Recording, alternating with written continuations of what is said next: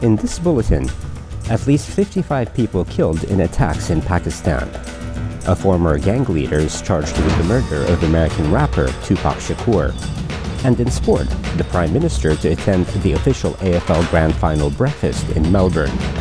Good morning from the SBS Newsroom. I'm Essam Al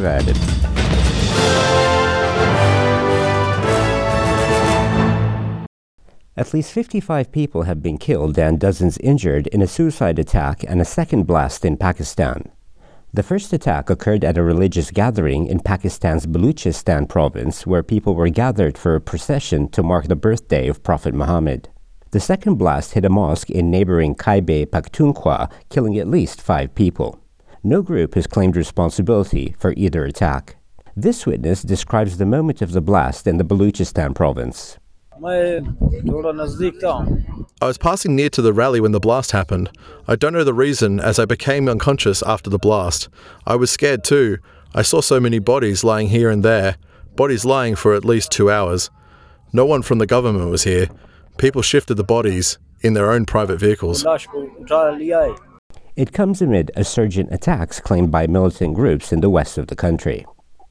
A former gang leader has been charged with the murder of American rapper Tupac Shakur. Tupac was killed in a drive-by shooting in Las Vegas in 1996, and his death is one which has puzzled investigators and fans for almost three decades. Duane Keffe D. Davis has been indicted by a grand jury in Nevada. The Disability Royal Commission has tabled its final report following four years of hearings and evidence given by almost 10,000 Australians in public testimonies, written submissions, and private sessions. The report acknowledges the high levels of violence and abuse, neglect, and exploitation experienced by people living with disability in Australia and calls for significant change. Among the key reforms it proposes are the establishment of a new Disability Rights Act and anti vilification protections, as well as improved and more culturally safe access to disability support for First Nations people and diverse Australians. CEO of Women with Disabilities Australia, Carolyn Frohmader, says it was a day of mixed emotions.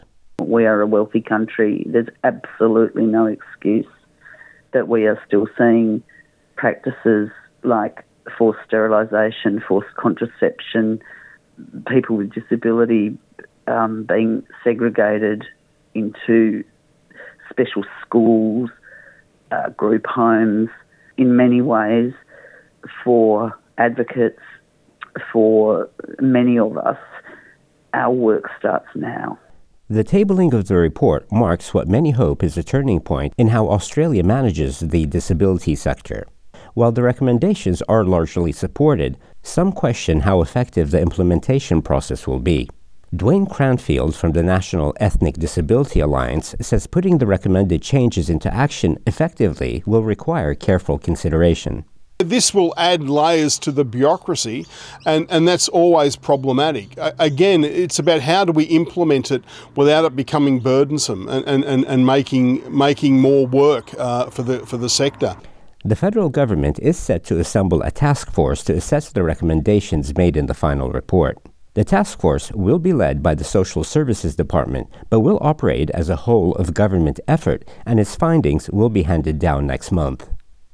A major housing development on the outskirts of Adelaide has stopped after the discovery of what's believed to be one of the largest ancient burial grounds in South Australia.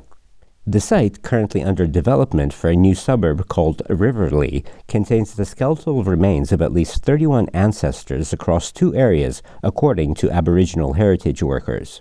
The developer, Walker Corporation, is now seeking the government's approval to excavate and remove the ancestral remains to make way for the planned construction of 12,000 new homes over 15 years. Development is now on hold as it is illegal to impact Aboriginal heritage without government approval. Heritage workers like Tim Agius from Kaurna Yerta Aboriginal Corporation says Kaurna traditional owners don't want any more remains to be excavated. What I'm hearing from members of Kaurna um, is that um, we don't want our ancestors dug up anymore. Um, that's been very loud and clear. Um, and I think that's the sort of thing that we need to start planning for with future developments Anthony Albanese will be looking to kick a goal for the yes vote in the voice referendum when he lines up for the official AFL Grand Final breakfast in Melbourne. More than 100,000 people will fill the MCG today as Collingwood takes on Brisbane. Before the game, fans, dignitaries, and footy officials will gather at the Melbourne Convention and Exhibition Centre for the annual North Melbourne Grand Final breakfast as the lead up to the biggest footy game of the year reaches fever pitch. The Prime Minister's speech will likely focus on the yes vote as polling day approaches. The vote on the Indigenous voice to Parliament is only weeks away, with early voting to start on Monday before the 14th of October poll. With the latest from the SBS newsroom, I'm Essam Al Ghalib.